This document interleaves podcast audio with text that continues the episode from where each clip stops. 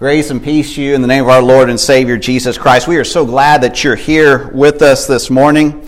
Uh, I don't know, Tom. I heard that we're not starting till 11:30, so I just figured I get 20 extra minutes to go with the sermon. You know, I, I don't know. Um, no, we we're going to um, have a little break in between worship, and we do the um, fellowship meal and the, the, the shower. Um, one of the things we are doing is we're, we're doing some remodeling. You'll know, notice in this um, hallway back here and on this uh, third and fifth grade classroom, we've done some painting, and so you can take a look at that if you want in between time and just kind of visit with one another. Uh, I, want to say thank you to everyone who came out to our trunk or treat. Uh, last Sunday. That was a magnificent event, and we could not have done it without you. And so, thank you to all of our volunteers and everyone who donated their time and candy and whatever. So, we are in a series in 1 Corinthians. If you have a Bible, you might be opening to 1 Corinthians chapter 1. And we're going to conclude chapter 1 this morning. And we're looking at this church in ancient Corinth that was a little bit messy.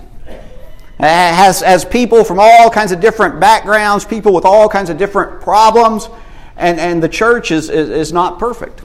And we understand that. We understand that, that we are a, a church of the, our Lord Jesus Christ, but, but we are individuals who have certain flaws and different issues going on. And so that's, that's what's happening here in Corinth. You know, to be a, a Christian is to be a part of a countercultural movement. And this is something that I often point out.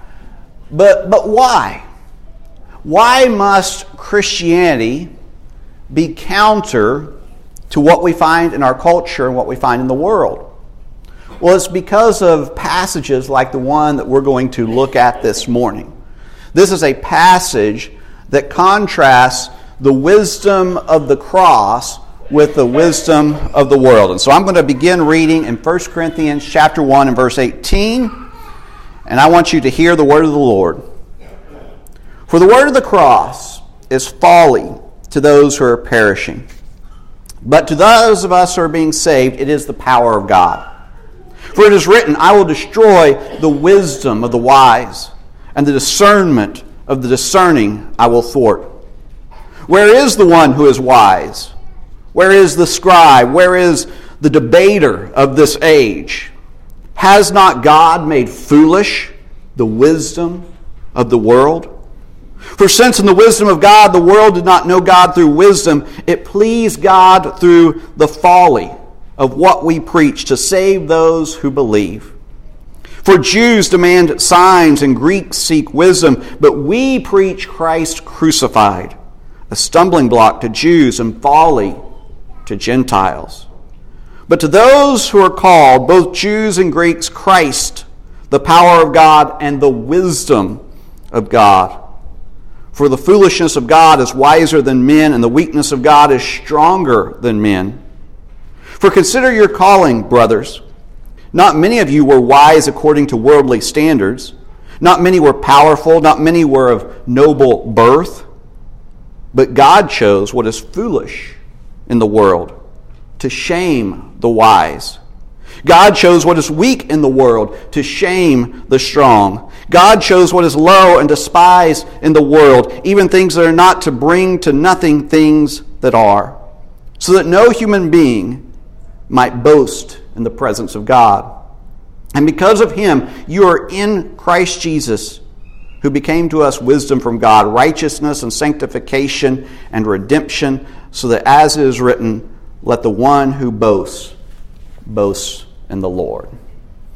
The word of the Lord.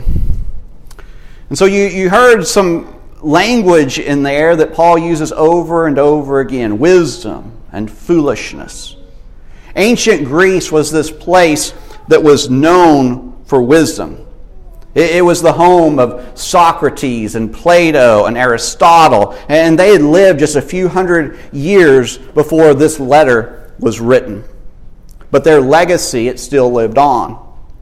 And the verse just before this, Paul writes, For Christ did not send me to baptize, but to preach the gospel, and not with words of eloquent wisdom, lest the cross of Christ be emptied of its power. And so, rhetoric and, and wisdom, they, they were still a big deal in Greece and in Corinth.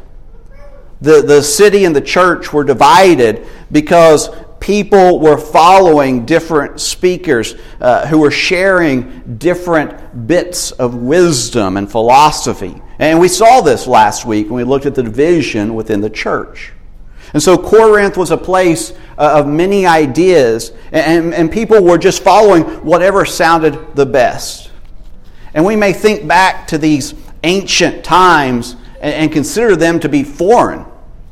You know, we, we no longer follow old men who wear white robes and just sit around all day contemplating life. We do not meet in public squares to hear philosophers pontificate on the matters of the day. And so all of this seems a little bit strange to us. But is it really? What do we do? We turn on the TV and we listen to talking heads.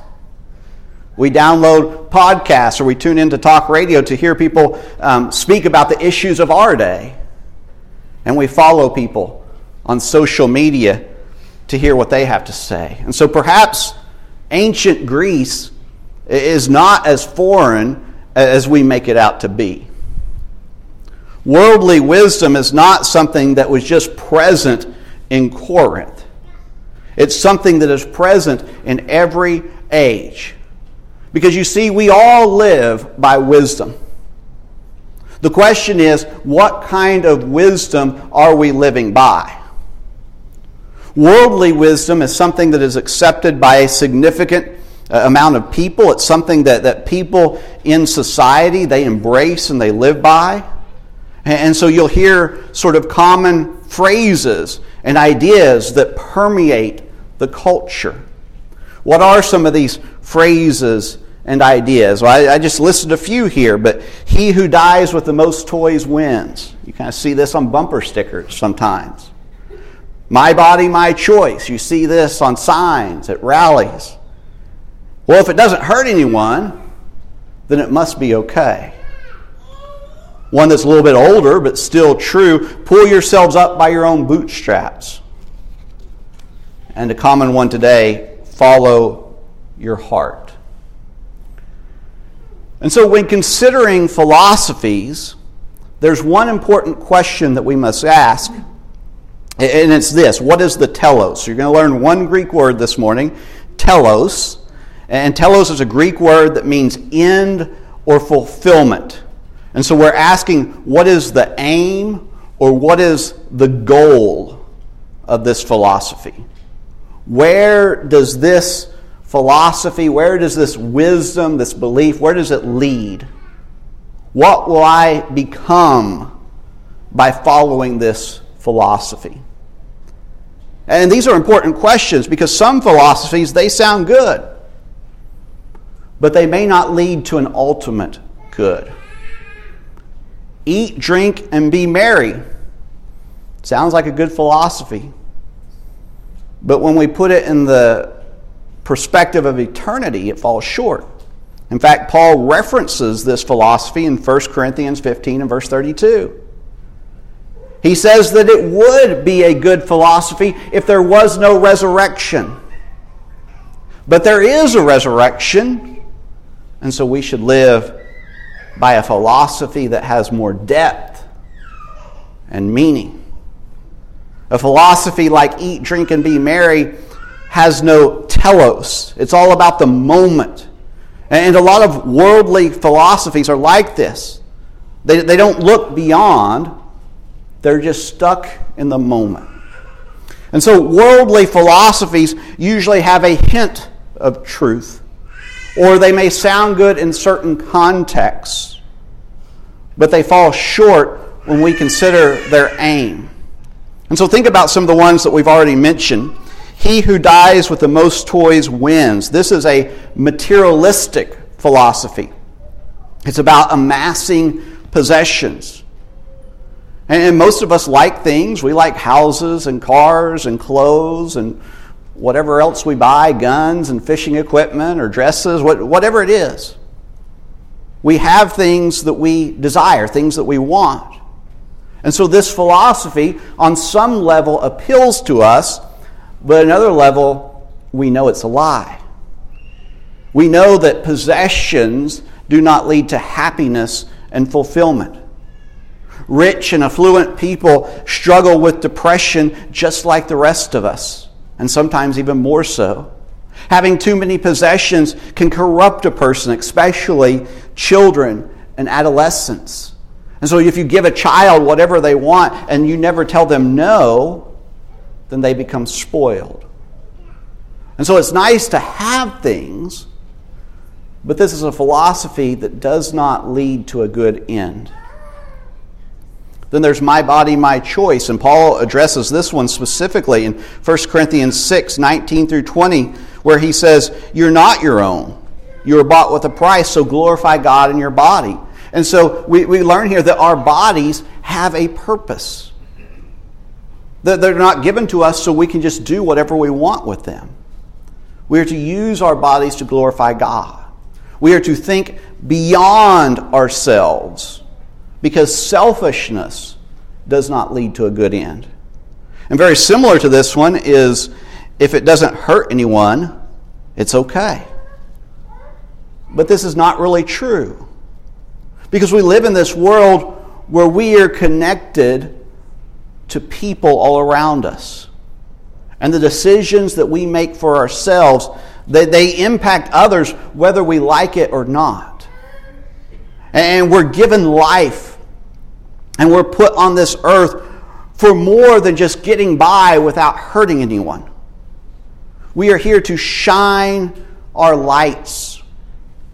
We are to be the presence of God to others around us and to glorify Him. And so, living a life where we strive to have no effect on others, we strive not to bother anyone or hurt anyone, we just stick to ourselves.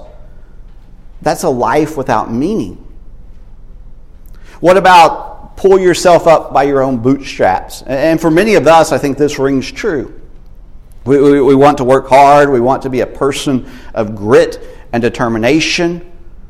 We don't want to stop and ask for directions. We want to do it ourselves. And, and there's something commendable about this. But eventually, this is a philosophy that will falter. It will only get us so far.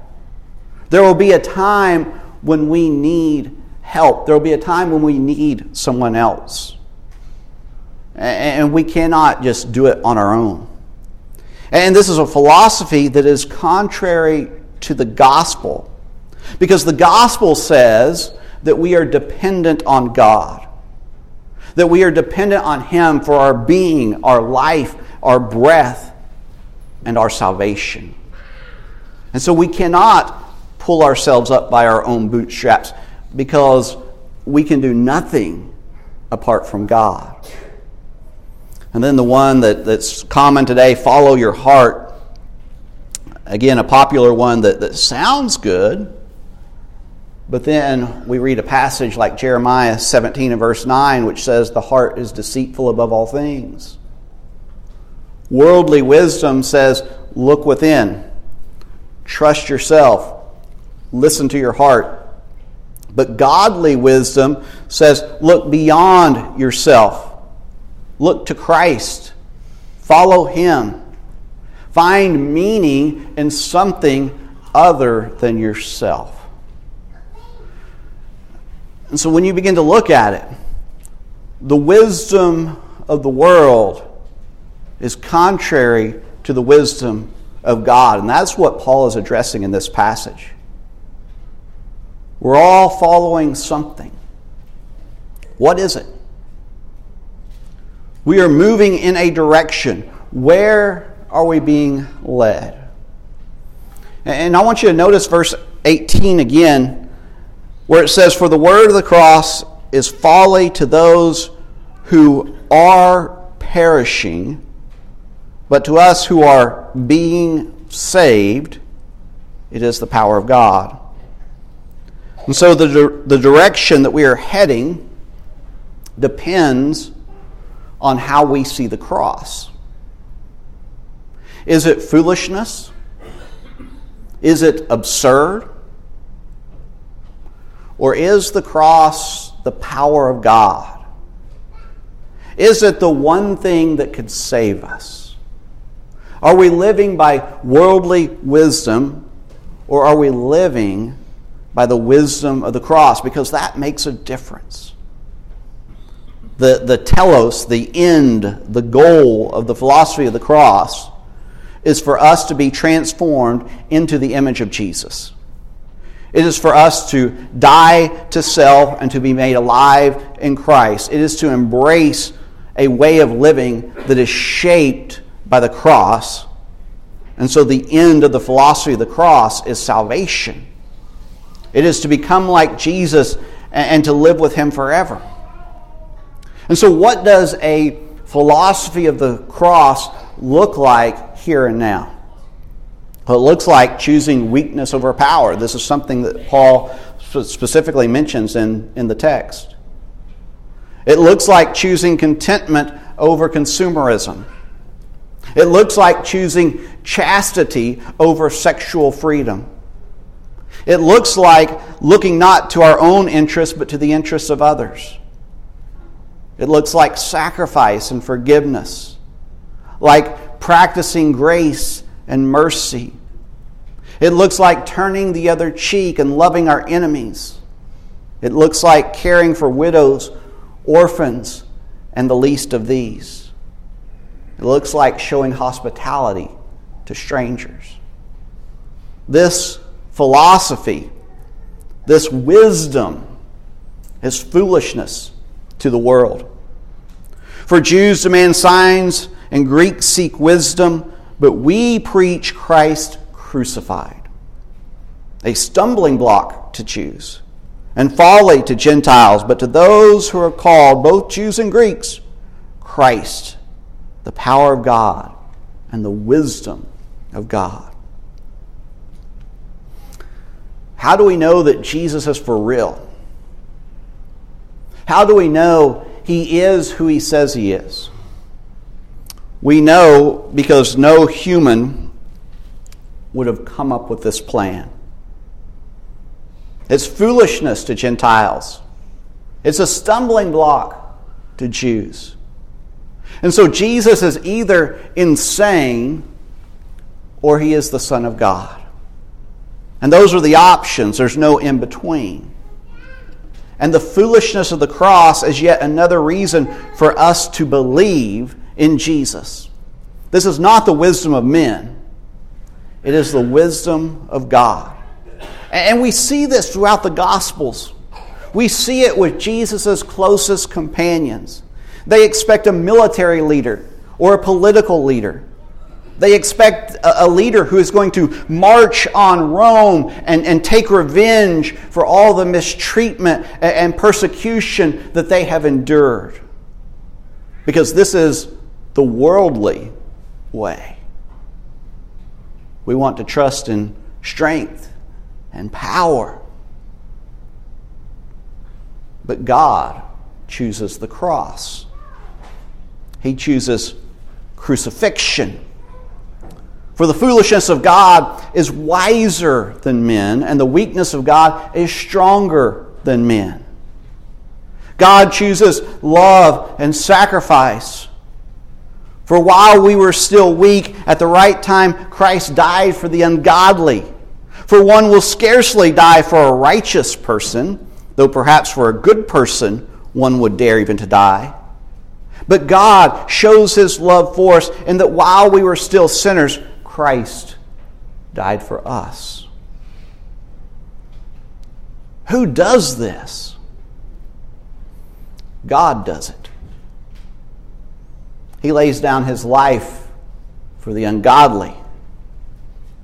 He sacrifices for sinners. He makes it rain on the just and the unjust. God's ways are not our ways. The foolishness of God is wiser than men. We're talking about a different kind of wisdom, a wisdom that is not found in this world. And we see it in the cross, but we see it in other places as well. Jesus lived the way of the cross before he went to the cross. He showed us a wisdom that comes from above. And it's on display through, through, throughout his teachings and his interactions with others. We see it, for instance, in the Sermon on the Mount love your enemies.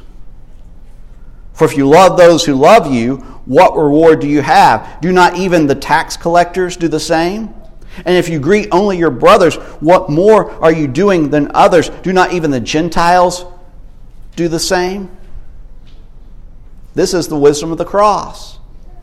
It's foolishness to tax collectors and Gentiles. The world does not act this way. God chose what is low and despised in the world, even things that are not, to bring to nothing things that are, so that no human being might boast in the presence of God. And so I ask you this morning what are you boasting in? Is it your things, your toys, your possessions? Is it your body? and what you do with it? Is it your freedom to do whatever you want? Is it your own ability and strength? Is it yourself and whatever truth you come up with? Because all of that is worldly wisdom. It's the pathway to perishing. It does not lead to a good end. But what leads to a good end is what the world considers foolishness. It is the cross and the way of the cross. And we have a choice. What will we choose? Will it be what seems natural and what makes sense? Will it be what everyone around us is choosing? Will it be what we hear proclaimed on 24 hour news networks and on social media platforms? Or will it be the foolishness of God that is wiser than men and the weakness of God that is stronger than men? It won't make sense to the world, but it leads to a good end. And all that it requires is for us willing to be a fool for God. Let's pray. Our Father, who art in heaven, we come before you this morning and we thank you for your wisdom. A wisdom that we do not find in the world.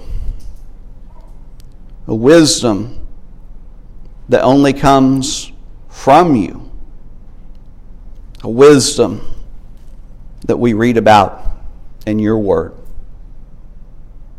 May we reject the wisdom of this world and cling to the wisdom that is from above, so that others may see a difference, so that they may see the blessings that come from you. We are so grateful that Jesus chose the way of the cross, that he taught us how to live, but that he also made the ultimate sacrifice so that we could have forgiveness and so that we could live a better way. We're thankful for this. And I pray that we would cling to the cross and that we would live by it each and every day. We pray this in the name of Jesus, our Lord and Savior. Amen. Won't you stand and receive this blessing from the book of Numbers? May the Lord bless you and keep you. May the Lord make his face shine on you and be gracious to you. May the Lord turn his face toward you and give you peace.